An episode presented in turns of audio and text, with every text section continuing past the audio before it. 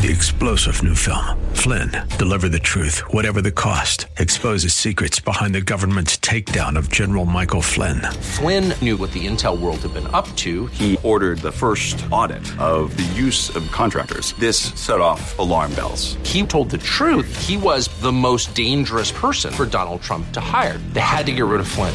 Flynn, deliver the truth, whatever the cost. Available now. Watch it today. Go to salemnow.com. Salemnow.com. Welcome to the Georgene Rice Show podcast.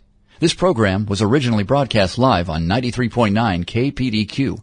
We hope you enjoy the show. And hello, and welcome to the Georgene Rice Show. If that's what you're tuned in to listen to, you are at the right place. This is the Monday edition, and want to say a very, very glad welcome to you. Although you can tell right away that I'm not Georgene Rice. Uh, Georgene is right now traveling and is uh, out of town and will be back in about two weeks. But there's a whole lineup of guest hosts for the show, and I happen to be one of them, and I'm very privileged to be so. My name is Greg Allen. I'm pastor of Bethany Bible Church out in the West Union area of West Portland. A wonderful little church family. You know, I can't help but uh, brag about my church a little bit. It's a wonderful little country church. I've been there for 26 years. Just a nice, uh, beautiful spot out in the country. It's a, it's very much a country church. No way around it. It's got a steeple. It's even got a cemetery next door. And uh, we, uh, oh, we're we're pretty much an old-fashioned style church. We love to sing the old hymns and love to preach the word, and we always have a nice little refreshment time afterwards. So this sounds like I'm giving you a plug today, and it sounds like that, I certainly am. I never want to take anybody away from a good church, but if you don't have a church home, we'd sure love to have you come and visit us at Bethany Bible Church. I also serve as faculty adjunct at Multnomah Biblical Seminary, and it's my privilege to work with the mentored ministry uh, department where I help train uh, and and coach students along in their various uh, ministries and uh, help them to get established in what they're doing. One of the great privileges that I have also in that is to meet with different groups of those seminary students and uh, just kind of have a cohort uh, experience in the spiritual life with them. We uh, just kind of hold one another accountable for our time in the Word. We pray together, we troubleshoot together, and I also get to serve in the preaching department and assist in the preaching classes. So I really, really have some great experiences there, and it's a very great privilege to be here on the Georgene Rice Show. I have to tell you, every time I've come, this is my second time of getting to be a guest host. And every time I come here, whether it's for something like this or just to be a guest, or I've I've even been known just to come and visit, and I get treated like family. It's just a wonderful place to be, and uh, just very glad to be here today. Well, they've turned the microphone over to a pastor, so you never know what you're going to get right for two hours. What I want to talk with you about, I certainly don't want to try to do what Georgene does so expertly, and talking about uh, current cultural and issues that are going on in the news. Uh, she she does that better than anybody, and I sure don't want to try to step into an area where I'm not familiar. But one of the things I wanted to do was kind of step back from some of those things for a moment and talk a little bit of what might lie behind them.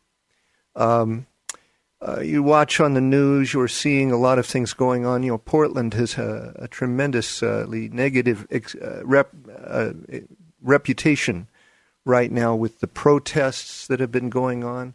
Uh, we we have, of course, in the news the terrible news of the shooting in Pittsburgh uh, over this weekend. Uh, there's a lot of what I would call discontent. I think you would agree with me that uh, that there's a characteristic discontent in our culture right now. We live in a very discontented world, and the evidence of that discontentment is everywhere we look. But as followers of Jesus Christ, we have a precious resource of contentment that, that is greater than the circumstances that surround us. And I would like to talk for the next little while with you about cultivating that experience of Christian contentment. Uh, one of the privileges that we have as believers is, is that contentment through Jesus Christ. He said things like, uh, Peace I leave with you, my peace I give unto you. Not as the world gives do I give to you. Let not your heart be troubled, neither let it be afraid. That's from John fourteen twenty seven. You know, Jesus was always honest about the problems and difficulties that we face.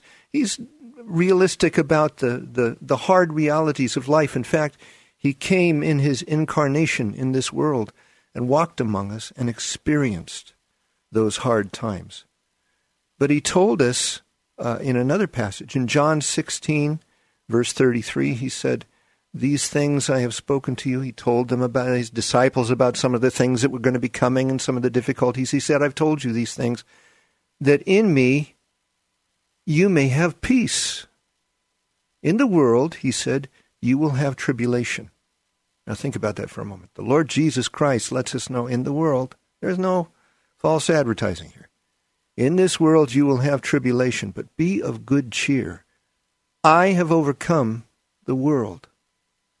He promises an experience of contentment that is greater than the circumstances of this world. I'll even go out on a limb and say something to you that I, I, base this on, on my theology of our relationship with the Lord Jesus Christ. You know, when we put our trust in Jesus, it's not simply that we join a club we are joined by God to Jesus Christ Himself. We're brought into a state of union with Him.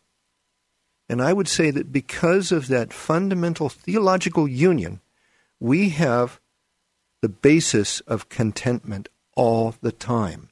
Now, obviously, there's a lot of things that we need to do to grow in that contentment. But nevertheless, that's the nature, that's the natural state of a believer. Now, is this possible? Can we really have that uh, contentment. I'd like to read a quote to you from the Apostle Paul. He had that contentment, and here's what he said. In Philippians chapter 4, verses 10 through 13, he said, I rejoice in the Lord greatly that now at last your care for me has flourished again. They wrote a letter to him. They wrote some, sent some support to him. Though he said, I surely did care, but lacked opportunity. Not that I speak in regard to need, for I have learned, in whatever state I am, to be content. I know how to be abased, I know how to abound. Everywhere and in all things I have learned both to be full and to be hungry, both to abound and to suffer need. I can do all things through Christ who strengthens me. True, overwhelming, victorious contentment comes from a relationship with Jesus Christ. And let me give you a, a summary statement of what we're going to talk about today. It's got eight C's in it. I'm a preacher, okay? So that's the way we all talk. Listen to this contentment in all conditions of life comes through cultivating a constant conscious communion with Christ. Let me read it again. Contentment in all conditions of life comes through cultivating a constant conscious communion with Christ. There's eight C's for you. And we're going to, in the next uh, segment, we're going to try to unpack that and try to understand this marvelous gift of contentment.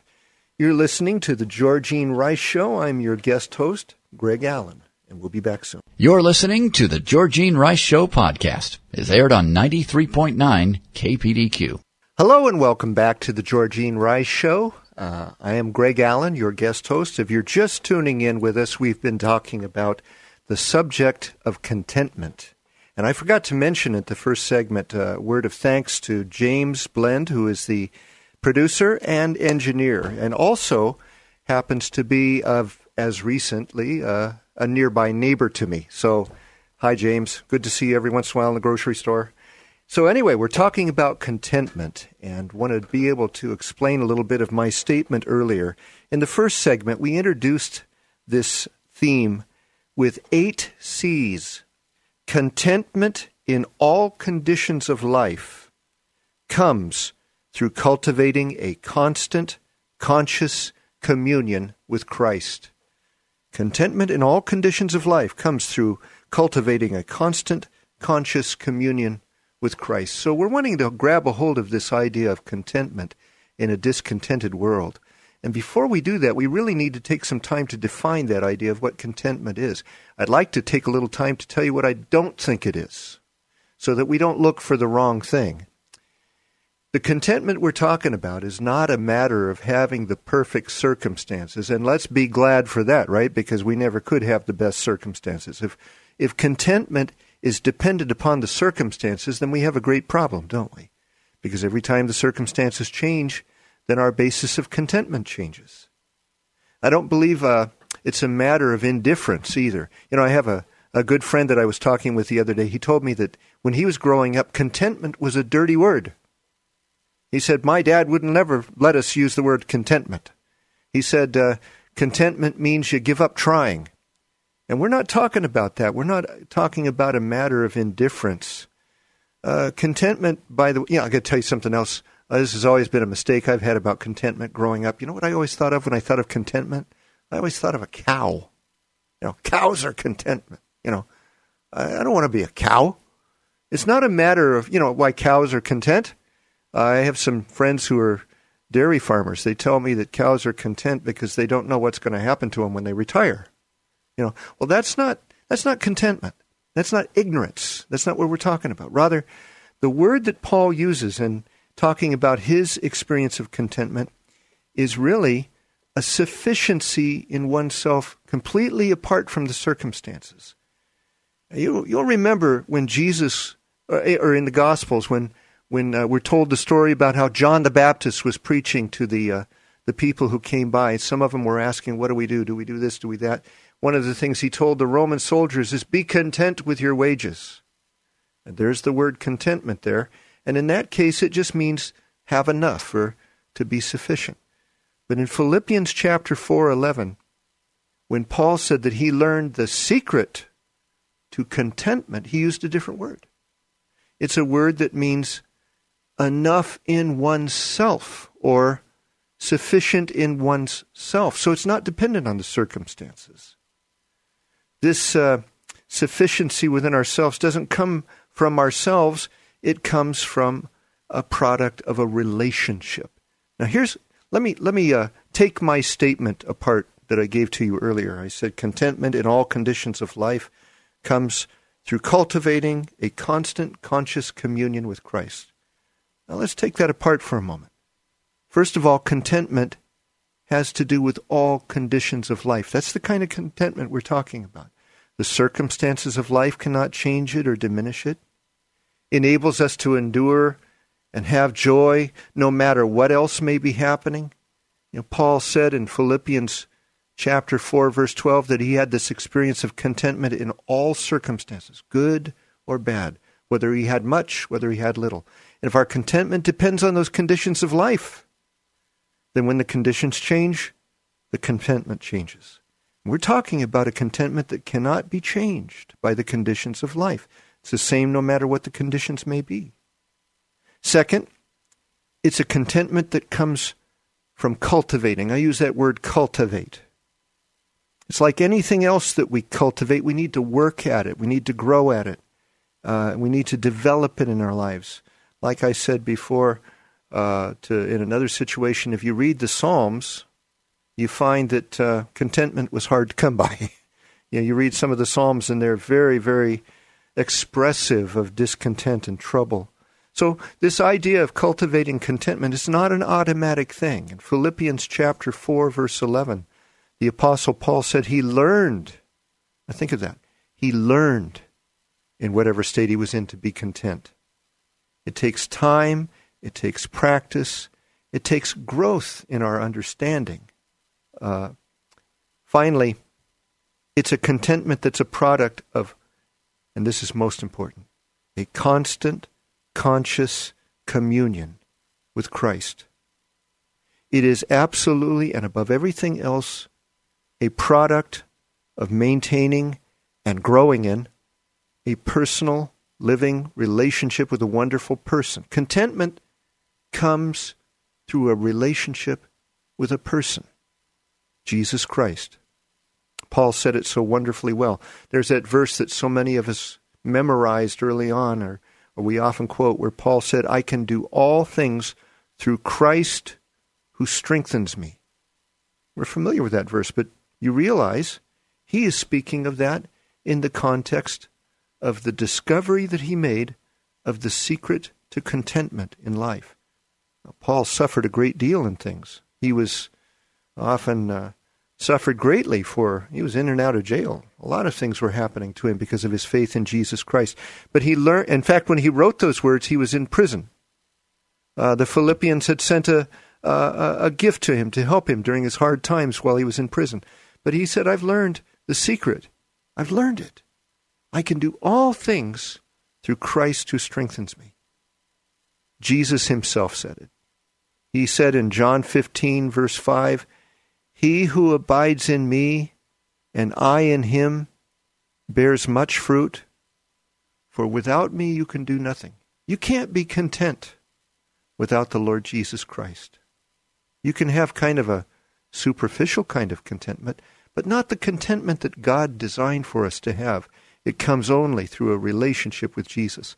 So, those three things it's a it's a contentment that endures in all conditions of life. It's a contentment that comes from cultivating or developing, growing it, learning it. And it's a contentment that's a product, most of all, of a constant, conscious communion with Jesus Christ. You know, early in my Christian life, somebody made a little poster for me when I was in my high school youth group. I was a relatively brand new Christian, and they made a little quote for me, and it's from Psalm 73. And uh, by the way, if you ever want to talk about contentment, try reading Psalm 73 sometime. David wrote that psalm in a moment when he was very, very discontent, very, very troubled of heart. But at the very end of it, he makes this wonderful statement, and this is what was put on that little poster for me. It, it says, this is, uh, by the way, Psalm 73, verses 25 through 26. He says, Whom have I in heaven but you? And there is nothing on earth that I desire beside you. My flesh, my heart fail, but God is the strength of my heart and my portion forever. Psalm 73, 25, 26. Isn't that a great picture of contentment? Whom have I in heaven but you? and there is nothing apart, nothing on earth I desire beside you. So there you have it. Contentment in all conditions comes from cultivating a constant conscious communion with Christ. Uh, but what does this look like in practice? I need to tell you, I'm not an expert on this. I'm growing in it all myself. I'm in the school. I invite you to join with me and be in the school. But for the next several segments, I'd like for us to take some time to learn how certain passages teach us about what's involved in being content in specific situations of life. You're listening to the Georgene Rice Show, and we'll start that journey when we come back. You're listening to the Georgene Rice Show podcast. It's aired on 93.9 KPDQ. Hello and welcome back to the Georgene Rice Show. I am your guest host, Greg Allen, pastor of Bethany Bible Church, and welcome back. We've been talking about contentment and uh, we've been introducing this idea of contentment as a thing that comes only through a relationship with Jesus Christ. It says uh, the the comment that I've been offering to you is contentment in all conditions of life comes through cultivating a constant conscious communion with Christ. And we've been unwrapping that and as we've talked about it a little bit, we've looked at the example of the Apostle Paul in Philippians chapter 4, where he talked about how he had learned how to be content in all circumstances. He said, I can do all things through Christ who strengthens me. Well, now we want to talk about some of the different ways we can apply this principle, where we look to Jesus Christ in specific situations of life in order to have that contentment.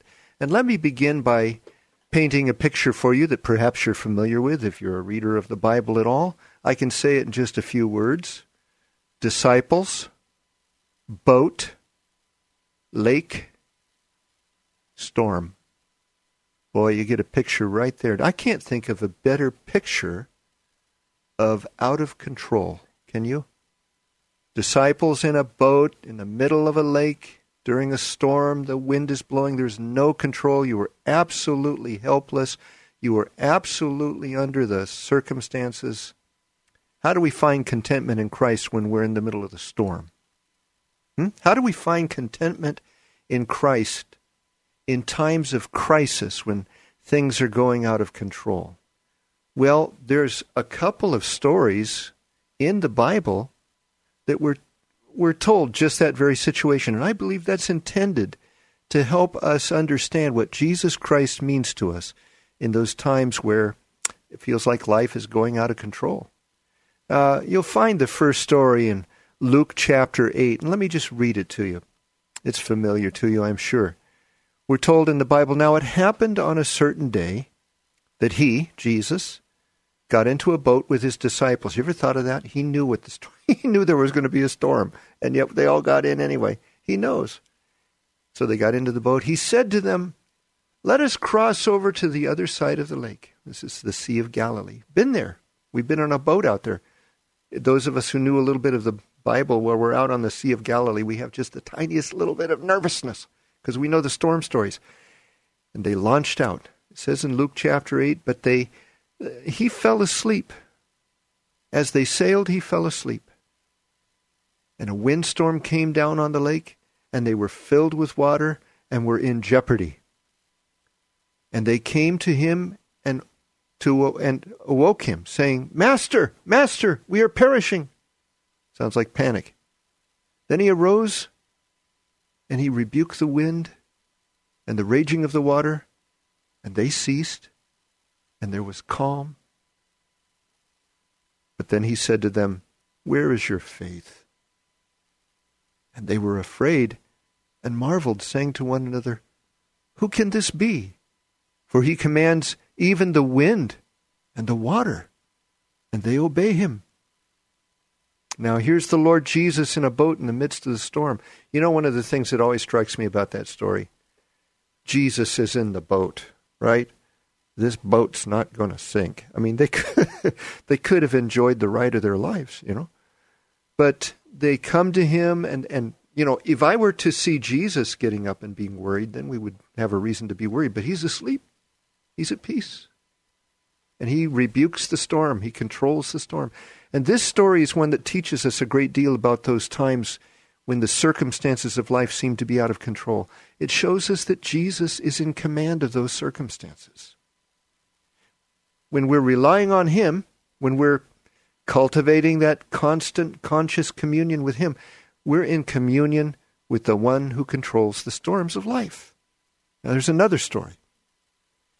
This one is from Mark chapter 6. You know, this is right after he fed the multitudes and he had the disciples get into the boat. He, it says in Mark chapter 6 immediately he made his disciples get into the boat and go before him to the other side, to Bethsaida, while he sent the multitudes away. And when he had sent them away, he departed to the mountains to pray. Now, when evening came, the boat was in the middle of the sea. There we are with another picture of the sea and the storm and the boat and the wind. And he was alone on the land. He wasn't in the boat at this time. Then he saw them straining at the rowing, for the wind was against them.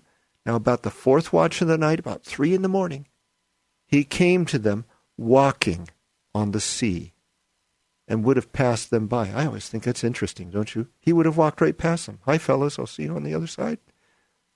Now, when they saw him walking on the sea, they supposed it was a ghost and cried out, for they all saw him and were troubled. by the way, just stop here for a moment. In the midst of the storms of life, when it seems that things are out of control, there are times when Jesus comes by and says, Hello, I'm here. What do we do? Jesus, it says, immediately talked with them and said to them, Be of good cheer. It is I. Do not be afraid. And then he went into the boat to them, and the wind ceased. And there were they were greatly amazed in themselves beyond measure, and marveled, for they had not understand understood about the loaves. And their heart was hard. They didn't they weren't learning from their experiences with Jesus. But what's interesting about this, as soon as Jesus walked into the boat, the storm was over. As soon as they invited him in, the problem was solved. And I'd like to suggest to you that this is one of the secrets of how Jesus Christ helps us in those times of crisis. When we invite him into the situation with us, when we invite him into those moments of crisis when things are going haywire, suddenly we're inviting the one in who controls the storm. We can have contentment in him. I need to tell you a story of how I personally really learned from this experience. Several years ago, I was um, given an opportunity to stay at a beach house on out in Pacific City. Wonderful place, right there, right next to the beach, just as relaxing as could be. It, was, it happened to be in the winter, and I, I love the ocean in the winter. I love the wind and the rain and the ocean and blah, blah, blah. And so I made my way home, and I was on my way, and I, at that time, had a pretty, you know, I had a pastor's car. it was pretty, pretty uh, held together by prayer. And I was uh, just drove, uh, oh, maybe uh, six or seven miles away from the beach on my way back home. And I heard a noise from the car. I heard a ka-chunk huh, that's interesting. And then I look in the rearview mirror and I see a car part rolling into the ditch behind me. And mechanical genius I am, I thought, I wonder if that was mine. Wonder if that was important. And I, I pulled over and I found the car part sitting there and I felt it and yeah, it's warm. It's probably mine. And then I turned around and looked at the car and every belt in the car was dragging on the ground. And I went, oh no, that probably looks important. I don't know what I'm doing with cars, you know. So, what do I do now? I'm stuck in the middle of nowhere. You know what I did? I'm starting to learn. I said, Lord, I'm ready to panic right now, but no, let's not. Here's my situation right now. Here's, here's my situation. I don't know what to do. I don't know how to get home. I don't know what's wrong with the car. Thank you, Lord. Thank you for this situation. This is going to be fun to see how you solve this one. And I invited him into it. And here's what happened. I started to think, I think that was a town that I just drove by about a mile back. And so I managed to turn the car around. It was pretty hard to do because the power steering was out. And I got back to it. Sure enough, it was a town. It was on Sunday night, by the way. And as I pulled up, there's right there is a mechanic, an auto mechanic. And he ran out the door with a phone and he said, I see him. And then he said, Are you the guy with the broken down car? And I said, Yeah. And he goes, Well, one of our customers drove by you. They got me inside on Sunday night and fixed the car and sent me home. I got to stay an extra day at the beach, by the way. they drove me to the beach house, drove me back home. And you want to know what? It cost $250 to fix him. When I got home, guess what? There was a check in the mail from someone. Someone said, You know, I felt like the Lord put this on my heart that you might need this. $250. Hey, now that doesn't happen every time, but I learned a lesson from that. Trust Jesus in the circumstances. When things go high, haywire, invite him in. That's how we have contentment. Now, when we come back, Let's talk about another situation. How do we apply the contentment of Christ to situations when the future is uncertain? You might have a situation like that right now. When we come back in the next segment, let's talk about that. You're listening to the Georgene Rice Show. I'm Pastor Greg Allen. You're listening to the Georgene Rice Show podcast. It's aired on 93.9 KPDQ. You're listening to the Georgene Rice Show, and I'm your guest host, Pastor Greg Allen of Bethany Bible Church. Welcome back. We've been talking for the past little while about contentment. And we keep running to that theme. You know what? Uh, as a good pastor, I'm hoping you'll memorize this. Contentment in all conditions of life comes through cultivating a constant, conscious communion with Christ. You know, one of the great blessings of knowing and walking with Jesus Christ is that the precious treasure of contentment belongs to the believer in all circumstances of life. And we've been talking about how to cultivate that contentment in different circumstances of life. Just a little while ago, we talked about how Jesus Christ helps us with contentment in times of crisis And we established that uh, in times of crisis, contentment comes from inviting Jesus Christ into that time of crisis, letting Him be Lord over it, letting Him do what He wants to do in it. Well, let's talk about another area of life where contentment is needed. And that has to do with those times when we have those sleepless nights, worrying about the future, worrying about what's going to happen. Not a single one of us, in spite of, you know, I love sci fi, don't you? But in spite of it all, none of us can travel into the future and see what's going to happen. But we do worry about it, don't we? We can't know what tomorrow might hold. And how does the contentment of Christ become realized in those times when the future is uncertain? We might be getting some bad news from the doctor.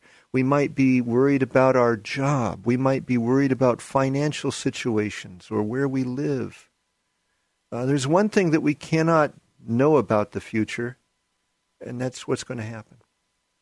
And we can know this much we can't accomplish anything by worry. You know what the Lord Jesus Christ told us in the Sermon on the Mount? And I love that he tells us this.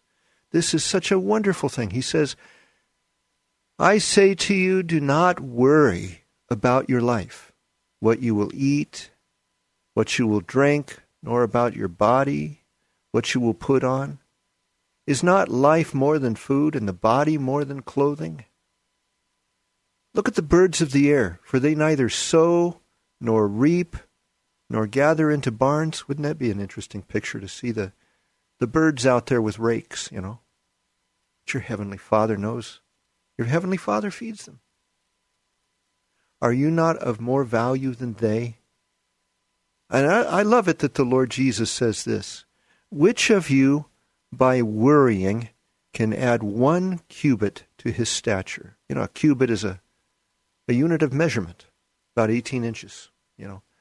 It's a, it's a way of saying uh, which of you, by worrying as hard as you ever can, could add one foot to your standing in this world? Now, think about what would happen if you saw me and I'm standing there and I'm looking really good, and you say, Hey, Greg, you look really good. And I say, Well, thank you. I feel really good. Well, what do you do? What do you do to look so good? You want to know what I do? I'll tell you what I do 15 minutes a day. I worry. I just sit and worry for 15 minutes. That's how come I'm so buff. Well, that's ridiculous. It's never going to happen. Worry doesn't accomplish anything. If anything, worry takes from you. Well, Jesus said, I say to you, do not worry about your life. You can't add one bit to your life by worrying. He went on to say this So why do you worry about clothing? Consider the lilies of the field, how they grow. They neither toil nor spin. And yet I say to you that even Solomon in all his glory was not arrayed like one of these. Now, if God so clothes the grass of the field, which today is, tomorrow is thrown into the oven, will he not much more clothe you, O you of little faith? Now, the things that people scramble around in this world to try to get a hold of, the things that they try to obtain. Jesus teaches us the Father knows about those things. It's not our place to worry about them. It's just simply our place to trust Him in them. Now, what I love about this passage, and, and you're familiar with it, I mean, you've read the Sermon on the Mount, you're, you're familiar with these wonderful words of our Lord. Well, think of what He's telling us in this. This is the Son of God I take it that the Son of God knows what he's talking about. And he tells us in this passage that we now can cease all worry. Isn't that great? We now no longer have to uh, worry about anything. We're given the ultimate pos- permission to cease worrying. Uh, we're, we're, we're given permission to do this, by the way, in a world that is filled with discontent. The Son of God gives us permission to stop all worry, be done with it forever. And he also goes on to say this in that same passage. And listen to these words very carefully. Therefore, do not worry, saying, What shall we eat? Or what shall we drink? Or what shall we wear? For after all these things the Gentiles seek. That means after all these things the unbelieving people who have no relationship with God, they seek those things. Your heavenly Father knows that you need all these things. Seek first the kingdom of God and his righteousness, and all these things shall be added to you. Therefore, do not worry about tomorrow, for tomorrow will worry about its own things. Sufficient for the day is its own trouble. Every day has enough to do, every day has enough worry of its own. Don't worry about tomorrow. Don't borrow from tomorrow.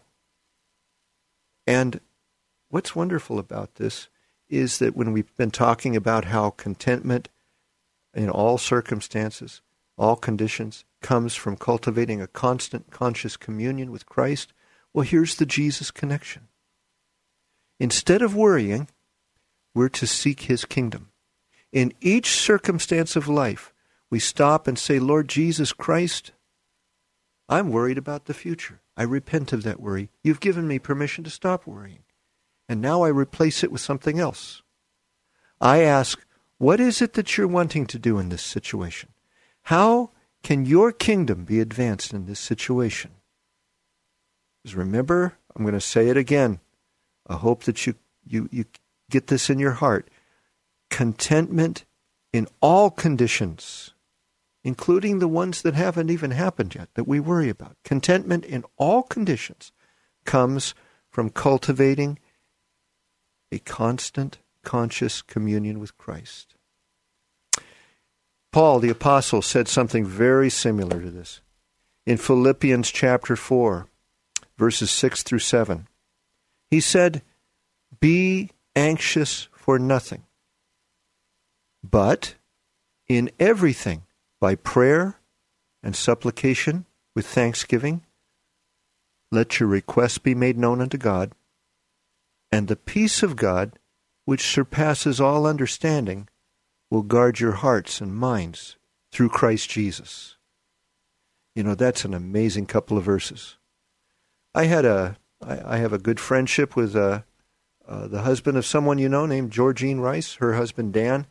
Dan and I have uh, had an opportunity to visit someone once together, and uh, Dan is a is a wonderful, compassionate uh, pastor type, and he was sharing with this person, and I was listening to him. I've told Dan this many times. I, I've told him I've stolen this from him, you know, and I think he's okay with my stealing from him. But he said he, he quoted that passage to this person who was worrying. Let me read it again. Be anxious for nothing. This is verse 6, Philippians chapter 4, verse 6. Be anxious for nothing, but in everything, by prayer and supplication with thanksgiving, let your requests be made known to God. You know what you do instead of worry? You pray. And then he said, The peace of God, which surpasses all understanding, will guard your hearts and minds through Christ Jesus. You pray in the first verse, you get peace in the second verse. Dan very wisely said, Do verse 6, you get verse 7. And that's how we have contentment in those circumstances of life when we don't know the future. We pray and we trust the living Savior. That's how contentment comes.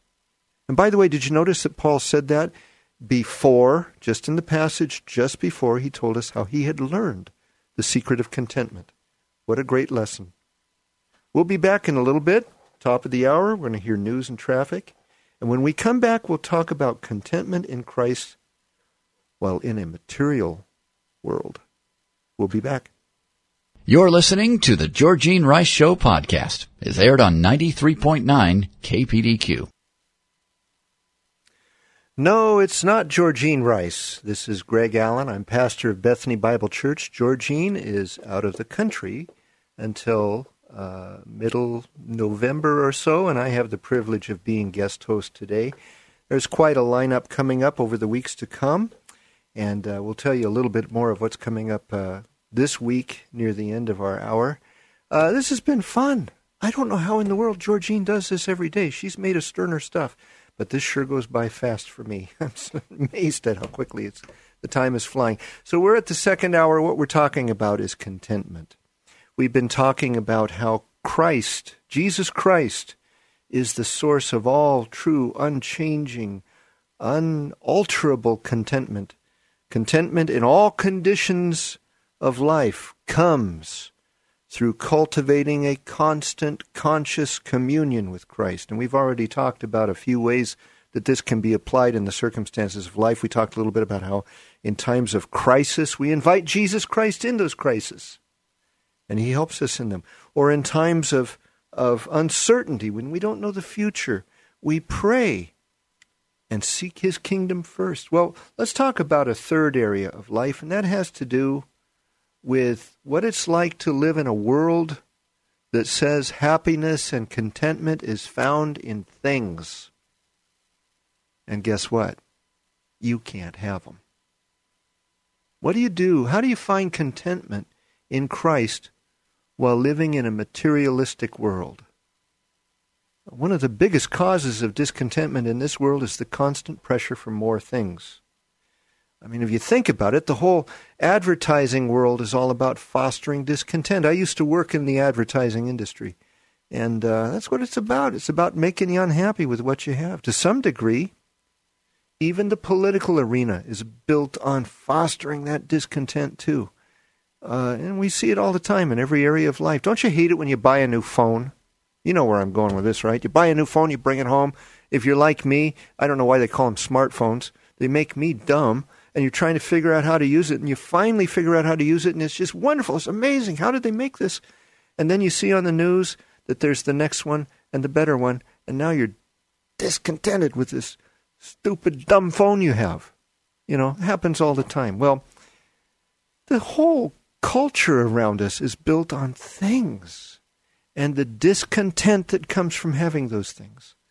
This constant cultivation of discontentment in us is a dangerous thing to the soul. Now, Pastor James, who wrote the New Testament book of James, listen to what he said. This is from James chapter 4, verses 1 through 6. He said, Where do wars and fights come from among you? Do they not come from your desires for pleasures? The desire for pleasure that wages war in your members. You, you lust and do not have. You murder and covet and cannot obtain. You fight and war. And you do not have because you do not ask.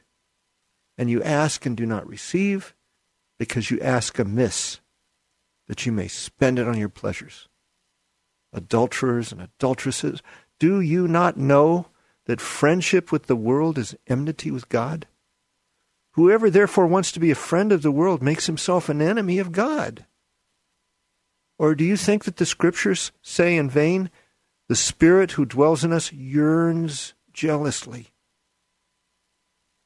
But he gives more grace. Therefore, he says, God resists the proud and gives grace to the humble. But just think of what James said. What, a, what an amazing analysis here. Why are there fights? Why are there wars? Why are there riots? Why is there so many troubles in the world? It's because people want things that belong to somebody else. They don't have them. They think they ought to have them. So they want them and they take them. Materialism is a philosophy, uh, the idea that happiness comes from things. It's a philosophy that is utterly at war with contentment, the kind of contentment that God wants us to have at Christ, in Christ. This the whole world of materialism around us seems to be bent on making us discontent. And what do we do about it? How do we how do we have contentment in a discontented world like this? Pastor James, James chapter 4, verses 7 through 10, he goes on to tell us this. Therefore, submit to God. Resist the devil, and he will flee from you. Draw near to God, and he will draw near to you. Cleanse your hands, you sinners. Purify your hearts, you double minded. Lament and mourn and weep. Let your laughter be turned into mourning and your joy to gloom. Humble yourselves in the sight of God. Humble yourselves in the sight of the Lord, and he will lift you up. Boy, that's just the opposite of what we're hearing everywhere, right? You know, the Apostle Paul said the same thing, essentially, but in a different way. He wrote to uh, Pastor Timothy and wanted to encourage him to teach the people to watch out for materialism. T- Timothy was a pastor as well, and Paul wanted to encourage him to teach them to watch out for materialism. He said in 1 Timothy chapter 6, he said, Now godliness with contentment is great gain. For we brought nothing into this world, and it is certain we can carry nothing out. And having food and clothing, with these we shall be content. But those who desire to be rich fall into temptation and a snare, and uh, and into many foolish and hurtful lusts, which draw men to destruction and perdition. For the love of money is a root of all kinds of evil, for which some have strayed from the faith in their greediness and pierced themselves through with many sorrows. You know what Paul says there? Having food and clothing, with these we shall be content. Now it takes great humility before God to learn that. But he says, with those things, let's be content. And by the way, you know what word he uses? We talked about it in the second segment. He's using the word for contentment that we talked about before sufficiency in oneself. Our happiness isn't dependent on material things. We must never let our happiness be wrapped up in things because things can be lost to us. There's a story I love. Many of you have a copy of Matthew Henry's commentary in your home. Matthew Henry, a great commentator, you know, once he was robbed. And here's what he wrote The man who robbed him, in thinking about it all, he, he said, Number one, I'm thankful that he never robbed me before. never thought of thanking him for that. Number two, I'm thankful that although he took my wallet, he did not take my life. Number three, although he took all I had, it wasn't very much. And number four, I'm glad that it was I who was robbed and not I who did the robbing. Now that's contentment. And what's more, we need to beware of how a growing attitude of seeking contentment in these things can draw us away from the one who is the source of all contentment. Jesus told a story, you remember, about the seeds that were being scattered.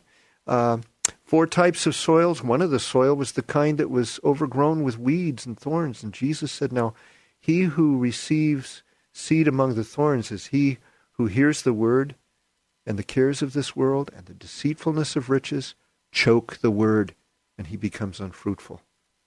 Oh, it's not wrong to have things, of course, but it's very dangerous to seek our contentment in those things. Rather, we need to do what it says in Hebrews 13:5. Let your conduct be without covetousness. Be content in such things as you have.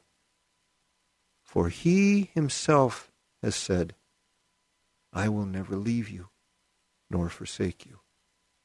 Hebrews 13:5. Contentment in a materialistic world. When we come back, we're going to talk about contentment when life's demands seem to be too much for us. We'll be back. You're listening to the Georgene Rice Show. I'm Pastor Greg Allen. You're listening to the Georgene Rice Show podcast. It's aired on 93.9 KPDQ. Hello and welcome back to the Georgene Rice Show. This is your guest host, Greg Allen, and I'm very glad to be with you today. We're talking about contentment, and boy, are we digging into the issue here.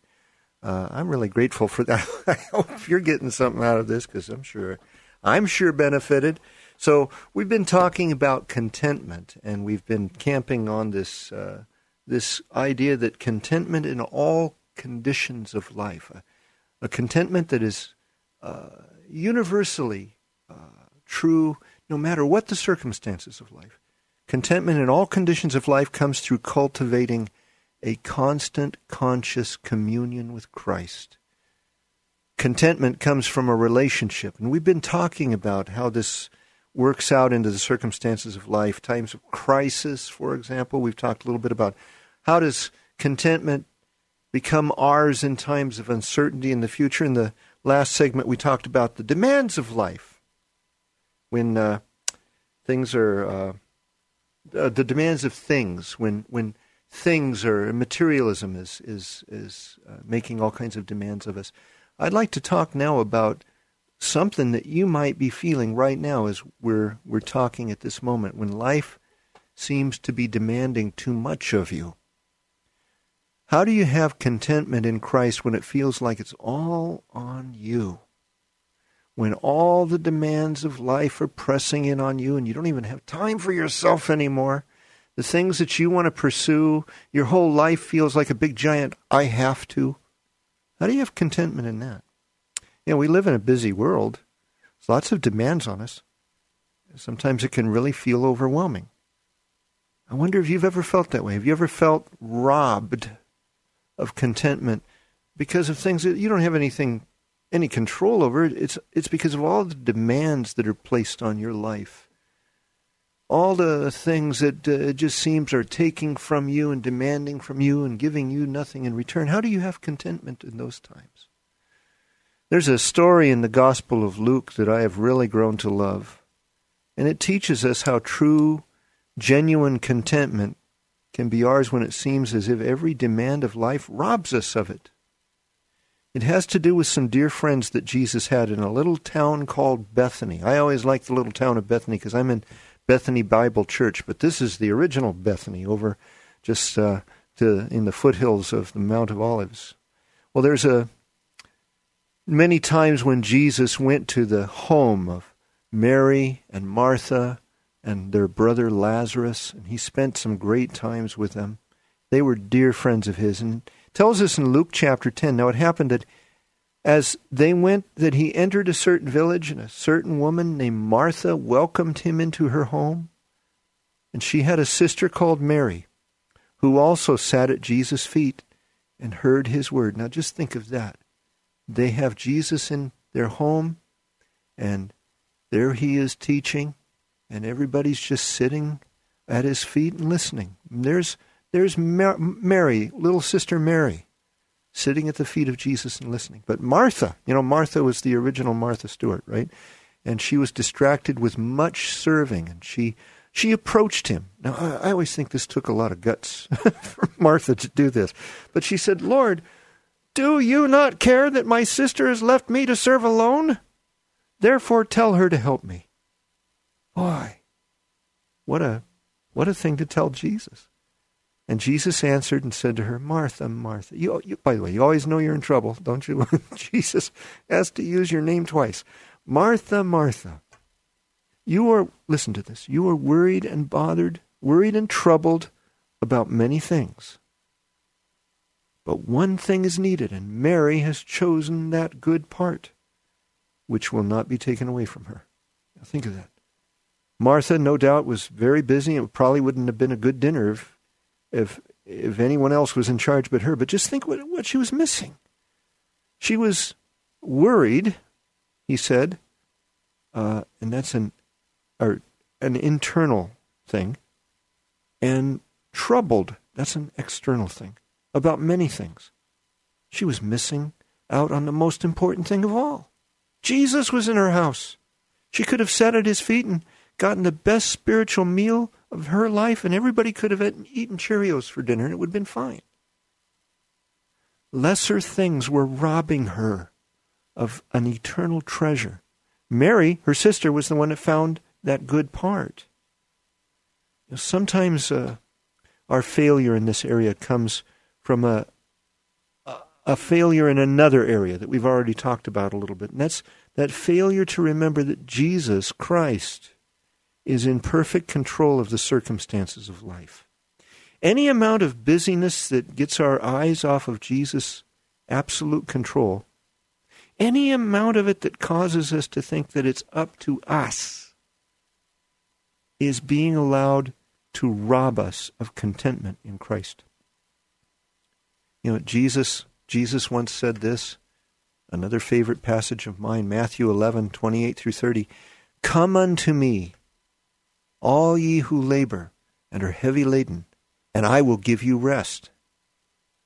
Take my yoke upon you and learn from me. For I am gentle and lowly in heart, and you will find rest for your souls. For my yoke is easy, and my burden is light. Now, have you ever thought, maybe you've read that and you thought, well, uh, that sounds very nice, but I'll tell you what, right now, my yoke doesn't feel so easy. My burden isn't light at all. And perhaps you're right. But if that's the case, then it's not Jesus' yoke, and it's not his burden. Because he said his yoke is easy, and his burden is light. You know, my wife has talked about this before. We've we've kind of shared about this passage, and she always says, and here's a question that's a follow up. If it's not Jesus' yoke and it's not his burden, then whose is it? And that's a good question, isn't it? So how do we find contentment in the busy times of life? I would suggest to you that it's not a matter of ignoring our responsibilities or duties. It's the things that we have to do. But it's really a matter, get this, it's a matter of switching to a different boss. In Colossians chapter 3, verses 16 and 17, the Apostle Paul wrote these words. Listen to this. He said, Let the word of Christ dwell in you richly, in all wisdom, teaching and admonishing one another in psalms, hymns, and spiritual songs singing with grace in your heart to the Lord. Now, by the way, if you're familiar at all with Paul's teaching, you know that that sounds very much like what he said about being filled with the Holy Spirit. You yield yourself to the prevailing and pervasive influence of the Holy Spirit. You do the same things teaching, admonishing one another, psalms and hymns, spiritual songs, singing, making melody in your heart to the Lord. And then he said this And whatever you do in word or deed, do all in the name of the Lord Jesus, giving thanks to God the Father through him. We have to do the first thing, of course. We need to let the word of Christ dwell in us, and if we we we do so, we respond to things worshipfully. We're not all fretted anymore. But then as we do so, then whatever we do, we do as unto him. We switch bosses. We make him our boss. We make him our manager. We make him our life coach. We put him in charge, and then whatever we're called upon to do becomes a joy because it's for him.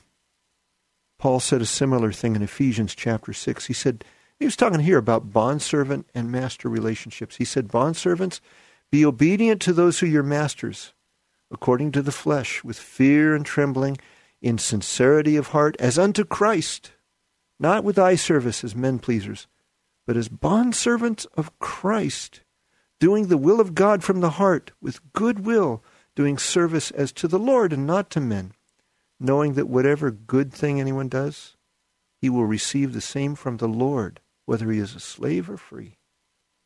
We switch bosses. We let Jesus be in charge.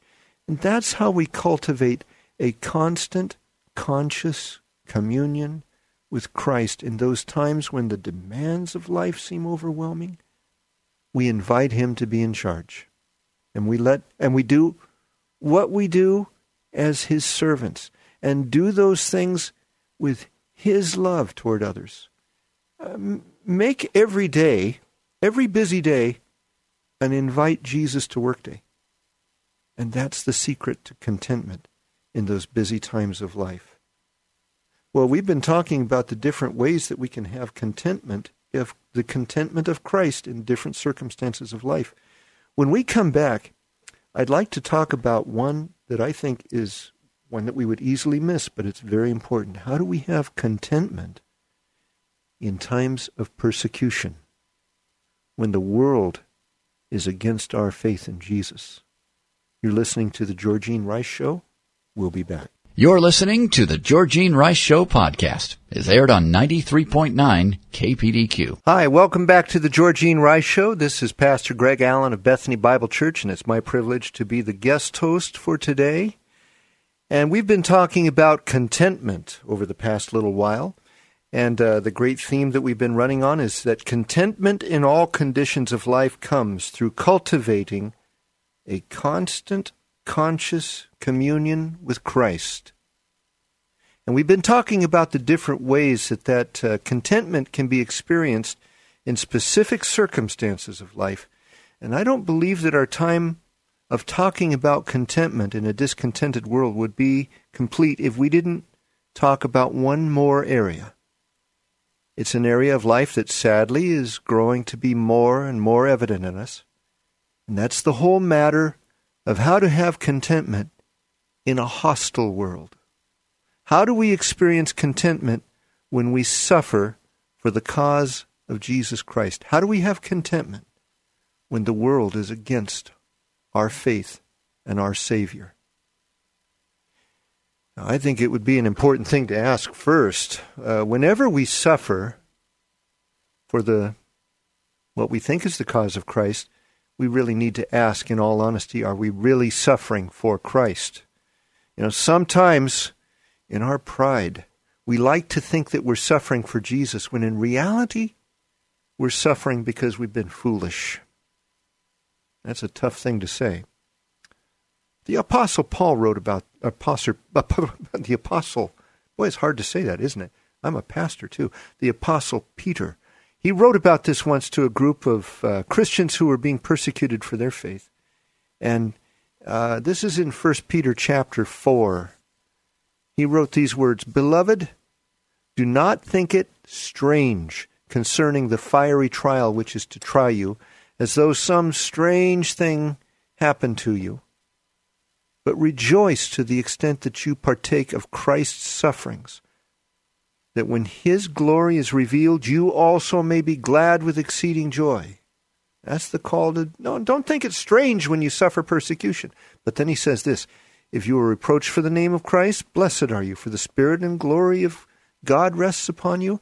On their part he is blasphemed, on your part he is glorified. But let no one suffer as a murderer, a thief, an evildoer, or a busybody in other people's matters. And that's what I'm saying. We need to examine if, when we're suffering for what we think is the cause of Christ, let's make sure that we really are, and that we're not actually suffering because we've been rude, we've been insensitive, we've been selfish.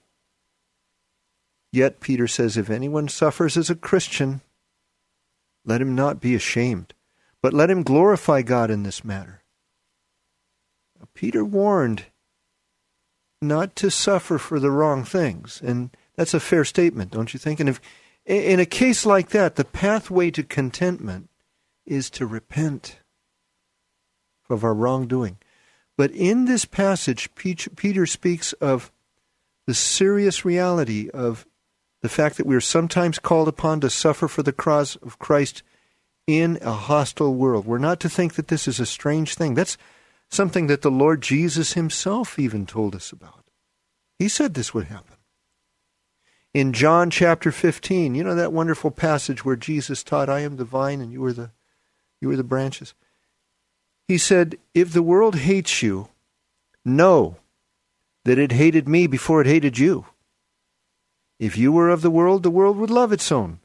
Yet because you are not of the world, but I chose you out of the world, therefore the world hates you. Remember the word that I said to you?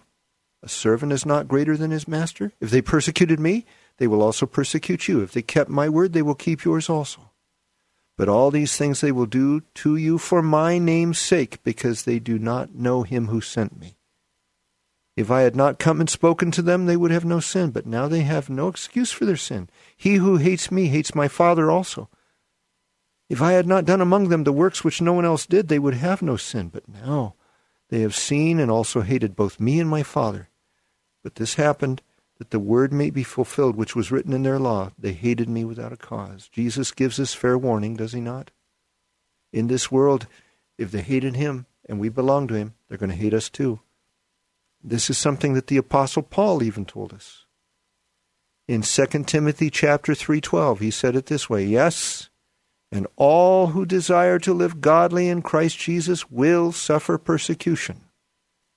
The closer drawn we are to Jesus, the more we cultivate a constant conscious communion with Christ in this world, the more we're going to suffer for it. The more we'll suffer the hostility of this world. What do we do about it? Well, here's the amazing paradox. It's by that closer draw to Jesus that we actually find contentment in that persecution. In other words, we don't draw away from him, we draw closer to him. Peter The Apostle Peter, who knew a thing or two about persecution, said, If you are reproached for the name of Christ, blessed are you, for the Spirit of glory and of God rests upon you. On their part he is blasphemed, but on your part he is glorified. Doesn't that sound very much like something that Jesus said in the Sermon on the Mount? Maybe you'll remember it. The Beatitudes, right? He said in Matthew chapter 5, verses 10 through 12 Blessed are those who are persecuted for righteousness' sake, for theirs is the kingdom of heaven. Blessed, you know what that means? Happy. Happy. Doesn't that touch on our whole theme, contentment? Blessed are you when they revile and persecute you and say all kinds of evil against you falsely for my sake. Rejoice and be exceedingly glad, for great is your reward in heaven. For so they persecuted the prophets who were before you. Whenever anybody speaks ill of you as a follower of Jesus Christ, you ought to clap your hands and say, Thank you! You've just given me treasure in heaven. That'll that'll weird them out. Well, in a world in which we face hostility for following Jesus, and that's going to happen. Just know it. Just know it. In such a world, it's important to remember that when we do so faithfully, our reward is great in heaven. I think it comes from remembering the honor being associated with being identified with Jesus in his suffering. We're to behave like Jesus in this world. Uh, the Apostle Paul, uh, Peter, uh, in, in his first letter, chapter 2, he said this listen to this. What credit is it if when you are beaten for your faults, you take it patiently? Yeah, yeah, you know, that's, you should. but when you do good and suffer, if you take it patiently, this is commendable before God. For to this you were called. Christ also suffered for us, leaving us an example that you should follow in his steps. Who committed no sin, nor was deceit found in his mouth, who, when he was reviled, did not revile in return. When he suffered, he did not threaten, but he committed himself to him who judges righteously, who himself bore our sins in his own body on the tree that we, having died to sin, might live for righteousness, by whose stripes you were healed. For you were like sheep going astray, but now you have returned to the shepherd and overseer of your souls. You know what happened once to the apostles? When they were persecuted, we're told that they left from that council who brought judgment on them, rejoicing, it says in Acts chapter 5, verse 41, that they were counted worthy to suffer shame for his name. So, as paradoxical as it might seem, the secret to contentment in a world that is hostile to our Lord comes from doing the very thing that causes that hostility in the first place cultivating a constant conscious communion with Christ. Contentment comes, contentment in all conditions of life comes from cultivating a constant conscious communion with Christ. Well, we're coming to the last segment here in a few moments. And as we do, we're going to wrap things up. We're going to come to some closing thoughts. And as we do so, I'd like to give a very important invitation to you who are listening. But we're talking about contentment in Christ. That's the precious treasure of those who are followers of Jesus. We're looking forward to seeing how to apply that in life. As I've been telling you throughout this, I haven't mastered this yet. I'm daring to stand here and talk about something I don't know about. I'm learning. But we're in the school together, so let's learn it together. As we're coming to the close, we'll wrap things up. You're listening to the Georgene Rice Show. This is Pastor Greg Allen. You're listening to the Georgene Rice Show podcast. It's aired on 93.9 KPDQ. Hello and welcome back. This is Greg Allen, and I am guest host of the Georgene Rice Show today, and we're at our closing segment. And as we come to a closing segment, I want to say thank you to you for listening. This has been a blast to be here today. Uh, I'd like to wrap up a few things here. We've been talking about how to have contentment in a discontented world. I hope that you have appreciated that summary statement and you've been kind of processing that, and perhaps you'll kind of make it your own. That contentment in all conditions of life comes through cultivating a constant conscious communion with Christ. And we've covered a lot of terrain in these past uh, couple of hours. We've talked about how that principle that that contentment comes through a relationship with a person, Jesus Christ. We've talked about how that applies in times of crisis. And we invite Jesus into those crises moments. Uh, we talked about how Jesus' contentment helps us in times of uncertainty, that we pray and seek his kingdom first in those times of uncertainty, and we find that he'll fulfill his desire. We talked about the contentment that comes in a world that is built on the demands of things. We found that he will never leave us or forsake us. He's our one surest, reliable source of contentment in all those things, not the things themselves. And we talked about times of uh, of uh, busyness and times when we're just feeling all stretched beyond compare, we make Jesus our boss and let him manage our time. And then just in the last segment, we talked about times of persecution. How do we have contentment in a world that is against us and against our faith?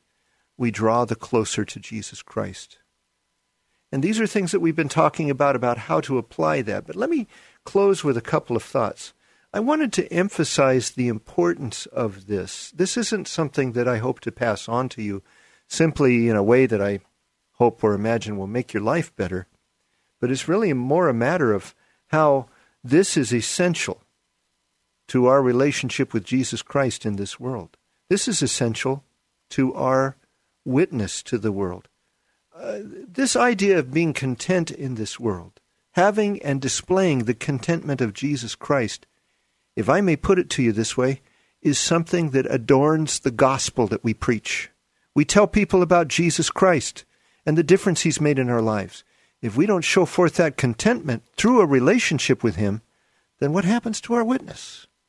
Here's what the Apostle Paul said in Philippians chapter 2. He said, Do all things, talk about contentment here, do all things without complaining and disputing that you may become blameless and harmless children of God without fault in the midst of a crooked and perverse generation, among whom you shine as lights in the world, holding fast the word of life, so that we may rejoice in the day of Christ.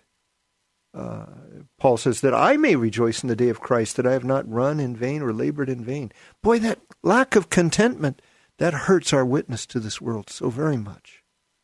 You know, another area where this is important it's important to recognize the danger of not doing this. What happens when we're not content, when we don't cultivate that contentment in Christ? Hebrews chapter 12 tells us to watch for this, looking carefully lest anyone fall short of the grace of God, lest any root of bitterness springing up cause trouble, and by this many become defiled. That lack of contentment within the household of Christ uh, that's something that contaminates and defiles the body of Christ. We need to be careful to be content in Christ and cultivate that for the good of our church family, for the good of our relationship with our brothers and sisters in Christ, because together we bear witness of Jesus. And it also helps us to reach people with the message. You know what Peter says in 1 Peter chapter 3 verse 15? Some of you know this verse. Think about this. He says, Sanctify the Lord God in your hearts, and always be ready to give a defense to everyone who asks you for a reason for the hope that is in you. Do this with meekness and reverence. Well, you know, the world needs to look at us and see that contentment. And so, my brothers and sisters in Christ, as you're listening today, I hope that you will put forth the effort to cultivate that constant conscious communion with Christ. That's what gives us contentment in all circumstances. Now, the whole time long, I've been talking to those who have a relationship with Jesus Christ. But I want to close with a final invitation. It might be that you're listening to this and you're someone who does not have that relationship. You've never asked Jesus Christ to be your Lord. You've never placed your faith in him. You've heard me talking about Jesus and the difference that he makes in our lives, and yet you realize you don't have that relationship. Cultivating that contentment comes from that relationship.